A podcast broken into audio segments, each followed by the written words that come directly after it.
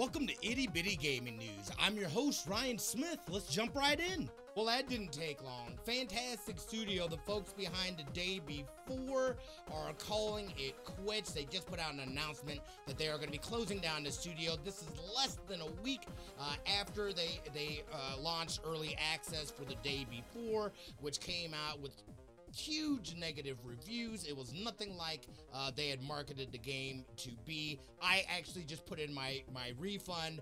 Uh, big shout out to my guy Paraj. You were right. Um, it was a total rug pull.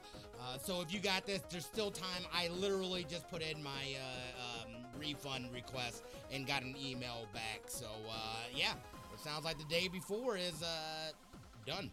Getting our first look at Demon Slayer Season 4 is slated to drop uh, spring of 2024. It'll be the Hashira training arc.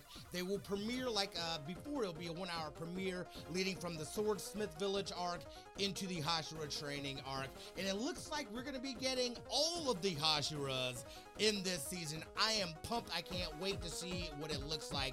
Uh, we're going to have to wait a little bit longer, but it's coming soon popular game Lethal Company has added a hilarious arachnophobia mode where uh, this is popular with some games that have spiders and folks that obviously are afraid of spiders.